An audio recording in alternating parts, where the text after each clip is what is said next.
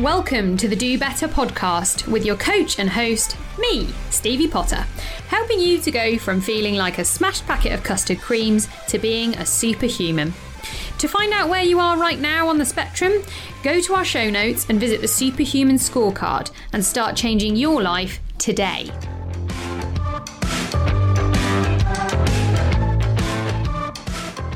Hello and welcome to another episode of the Do Better podcast. It's me, Stevie Potter. Um, I hope you've all had a great week. The sun is shining, a little bit breezy, which I'm hoping you don't get through the mic. Um, but hey, hey, it, it is what it is. Um, I'm filming or recording this rather, uh, in front of my lovely view from my newly cleared office, which has now been clean for a good two weeks.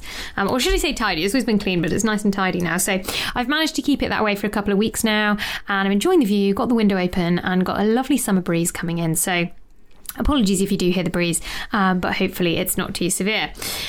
This week, I want to come to you with a conversation that I've had with a couple of clients actually. Um, it's something that comes up all the time, but we've had a particular open conversation um, about this with a couple of clients um, over the last week or so um, about short term versus long term thinking.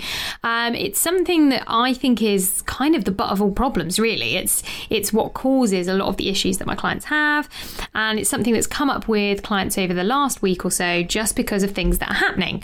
Uh, we've got people going on summer holidays. Um, you know, I've seen a lot of things on the internet generally about people kind of trying to drop weight in a couple of weeks for holidays and all this kind of, you know, really short term thinking, you know, wanting to do things now all the time time. Um, and it's a conversation that I've had with clients who are, are saying to me it's something they certainly struggled with before, and they're a lot more on top of now. And I think it's one of the biggest problems that we face as humans is short-term thinking we're easily drawn into anything that promises a shortcut, a shortcut to the body of our dreams, the income we desire, the lifestyle we crave, any of those things. The get rich quick schemes, the get a six pack quick, you know, burn belly fat fast, all of those things just kind of appeal to us because they they're short term shortcuts, quick fixes. And in fact, I think that the problem is becoming worse, uh, perhaps because of our infinite 24 7 opportunity to compare ourselves with others, uh, maybe our thirst to conform, and our desperation to impress our peers and reassure them that we're living our best lives, which is one of my most hated phrases of the last five years, I'd say. And when I look around today, I am completely gobsmacked by the lives that we are somehow able to lead. And certainly those of, you know, people who are younger than I am. And I'm looking back on where I was 10 years ago and looking at the position that I potentially would be in today, being a 20 something year old. Everyone's cars are only a few years old. They're constantly swapped out for newer, swankier versions. Of course, none of them actually are owned outright by the drivers. Um, all, all your homes, all houses seem to be Instagram worthy with spotless colour schemes, schemes, and also those weird Easter trees, uh, which seem to have been an invention over the last couple of years, where you basically paint a twig and then you hang some eggs off it. But everyone seems to do it because it goes along with that whole rhetoric of, you know, if you have the perfect home, you have the perfect life. And everyone has the latest phone, importantly. Everyone's got the latest iPhone. Foreign holidays every year, all those photos that you take with your new iPhone with the beautiful sandy beaches. Um, you know, everyone's got a whole new wardrobe to boot for every holiday. You don't want to be seen uh, wearing the same outfit twice either. But it's not because we're getting better off, is it? It's not because we're necessarily getting richer. It's not because we're getting better with our money. I certainly don't think that's true. It's not because we found more sustainable ways of achieving these ends. You know, when I look at fashion and things, you know, we're not able to invest in those kind of long term pieces. And, you know, we've not found uh, sustainable ways to do, in inverted commas, throwaway fashion. It's become we it's because we've become a very short-sighted throwaway society. And I think that if we look at the animal kingdom, we see where kind of short term thinking comes from. So, you know, even when we lived as wild animals, as it were, without the safety of society as it is today, life was pretty short term. You probably were only living into your 40s, and that's if you didn't die of a communicable disease or an injury first. Um, you know, lots of things you probably died of then. And life was a day to day struggle to survive and a race to procreate and pass on your genetic material, and that was it. So it's literally staying alive and helping generations beyond you to stay alive so that your genetic material gets passed on. We didn't have to think about retirement. Uh, what colour to paint the hallway, uh, saving for holidays. You know, everything was down to staying alive, minute to minute and taking every opportunity to procreate when times were good. So, when things were scarce, it was just about staying alive, and when things were plentiful, it was about passing on genetic material. And that's essentially, when you look in the animal kingdom, that's how animals live. You know, that's their main drivers, their primary drivers are to procreate and stay alive. That's it. And if you took away all of the kind of shackles of modern society and you stuck your back out in the wild, um, that would be your primary drivers. And we can kind of call that, you know, some people call it scarcity mindset. You might hear it be called the chimp brain, the monkey brain, the, um, the reptile brain, the animal brain.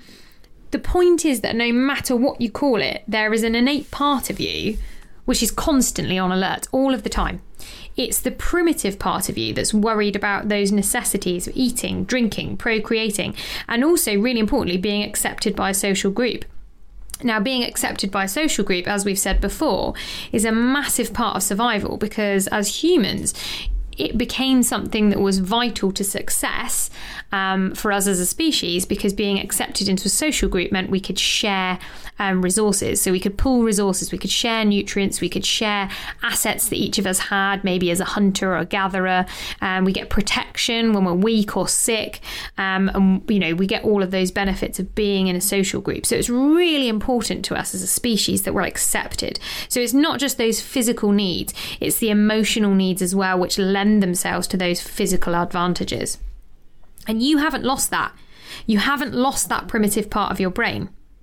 But now you live in a world where those things are less urgent. Uh, I was listening to an audiobook some time ago now. I think it was Herman Pontzer who did a lot about metabolism, who um, basically said that we, we essentially live in zoos now. We don't live in the wild, we live in really cushy zoos now but we still have the same mindsets. Like if you put wild animals, you know, if you look at any animals in a zoo, as long as they haven't kind of been in in captivity for as a rescue or something like that they're actually have have the same wild drivers and that's why you can't just go into a, a tiger enclosure for example with a domesticated tiger without being attacked because they have the same those same innate drivers but now you live in the zoo that you live in, you've got tap water, so you can go and get a drink whenever you want. You've got food in the cupboards on demand, so you're never worried about starving at all. And you've got links to people all over the globe to find a community that fits for you. Um, you know, there's even apps that can give you sex on tap if that's if that's your thing. You know, you've literally got all of those things that you're driven towards are available to you on a plate. You don't have to work hard for them. You don't have to go and seek them out. And really, you don't have to worry about them disappearing. Obviously, you know, you need to work in society in the sense that you need to have money and go out and make social connections, but really, life's pretty easy. So, one of the biggest problems we now face in society when it comes to our health, our lifestyle, and importantly, our performance in whatever it is that we're trying to do is that living in such a stable, comfortable world, that zoo terminology that Herman Pontzer gave it, with our short term scarcity mindset, is a problem.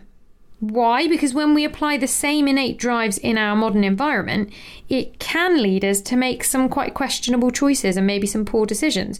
You know, binge eating, eating ultra processed foods that's completely changed the way that we digest and respond to food overspending, um, generally ignoring the longer term goals that we set when we're fully engaged and aware, and instead following this chimp brain, this kind of instant gratification, the thing that drives us to stay alive. Instant gratification, that's something that occurs because you want to have a driver towards food. Imagine if you, you know, there are people in the world who don't, um, they don't get a reward from food. So it's really hard to get them to eat because food doesn't give them any sense of joy and pleasure. The reason that you're driven towards food and that it lights up those kind of pleasure centers in your brain is because your body's telling you consuming calories is good because I want to be able to survive. I don't want to starve to death. And obviously, in the world that we live in now, that's not really applicable. But whatever goal we have, if we have a goal and we want to succeed, we have to change that and we have to be in it for the long term. We cannot apply that short term survival brain scarcity mindset thinking to achievement and long term success. Clearly, it's not going to work. When you break it down like that, you know, you've got short term mindset to a long term strategy. It's not going to work. But we've all become accustomed to living in this short term brain we want it now. We don't want to work or wait for it. You know, we say, oh, you know, I want to work for it, but it's really hard because we're actually still living in that, well, I'll just take the short term win for now. And the biggest mistake most people make is trying to achieve a very challenging result without trying to look at and change their mindset first, without acknowledging that short term mindset is a problem, that it's something we all have to live in, but that it's something we need to be aware of and maybe try and change. And you don't just turn one brain off and suddenly magically find this long term outlook. Likewise, when you sit down and you map out a journey with your human long term brain, you're not making a promise to always use that brain and just stay in that forever because that's not realistic. And actually, you do need this short term thinking to keep you alive in some cases. It's really important. Um, it gets you out of trouble quite a lot you will at times become stressed. You might get a bit lost and you will end up in the chimp brain sometimes, again, when it's not appropriate. But what's important is not the ability to constantly avoid that mindset, it's the ability to recognize when it's not helpful and also to recognize when it's appearing. So, recognition of which part of your mind you're actually operating in. Are you using this chimp brain or are you in your human mindset? And then having coping or reset strategies in place to deal with that short term thinking when it creeps in at the wrong time is vital. So, we do a lot of work with that um, on that with my clients. It's thinking about what are the strategies I need to put in place when I start to feel like that, when I start to feel panicky, overwhelmed, and I start to get into this short term thinking. What can I do to settle that down? And that will help you to achieve your longer term goals. Now, some of you might remember a blog post from a while back when I posted about my uh, little chimp friend Veruca. Um, so, Veruca is my inner orangutan. She is my, in inverted commas, my chimp brain. Uh, she's an orangutan because I feel like she's quite playful and a bit different. Um, you know, like those nursery ones they have. I don't know if any of you have ever been to Monkey World. It's a monkey sanctuary in deepest, darkest, Dor- deepest, darkest Dorset, one of my favourite places on the planet. And uh, I always like to see the uh, young orangutans messing about in there because I just relate to them on a very deep level. um, but Veruca is named after uh, Veruca Salt, the infamous Veruca Salt from Charlie and the Chocolate Factory, because she carries many of the same traits uh, loud, impatient, um, you know, generally throws a tantrum whenever things don't go her way. I'm still learning how to manage Veruca. Uh, there's a few strategies that I've put in place to help with that. There are things that I know help me to deal with it. But the biggest step forward that I ever made was identifying and recognizing when it was Veruca talking and when it wasn't me.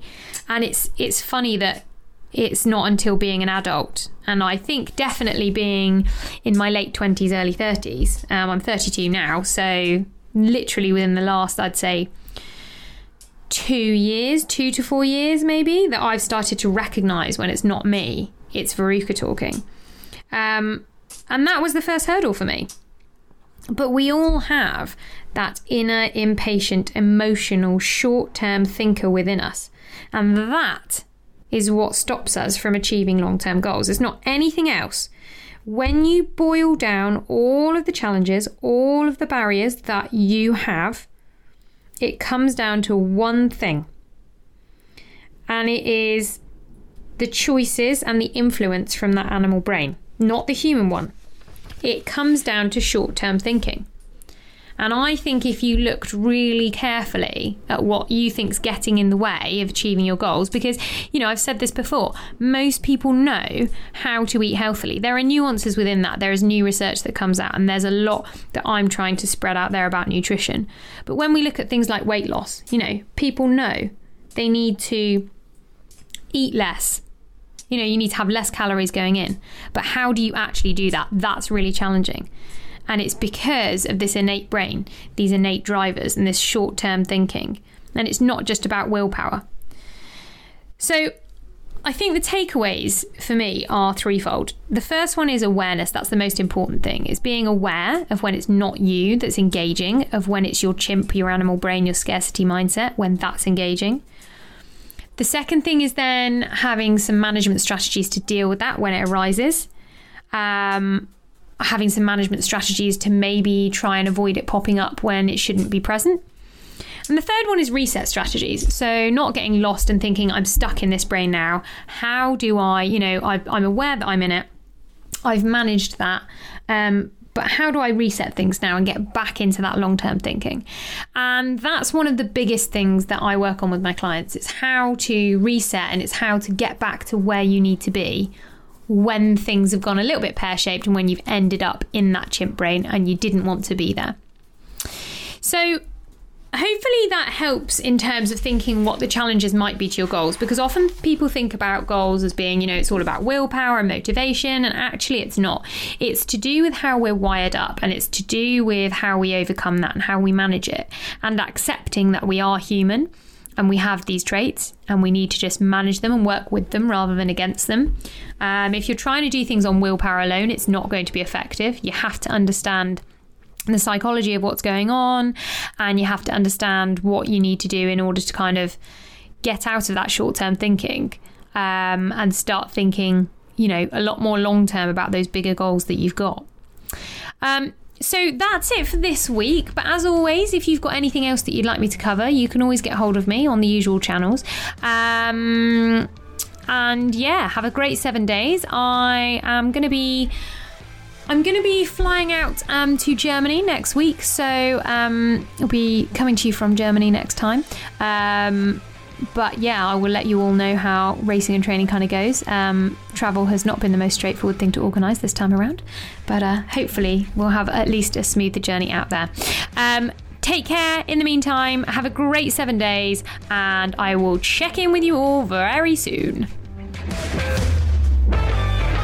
Thanks for listening to the Do Better podcast. I hope you enjoyed the show. You can connect with me and learn more about how you can become a happier, healthier, and more successful superhuman by contacting me at steviepotter at thewonderclinic.co.uk, following Stevie's Wonder Clinic on Instagram, and heading to our website, thewonderclinic.co.uk. And you can get started on your journey today by completing the Superhuman Scorecard via the link in the show notes. I hope to see you all soon.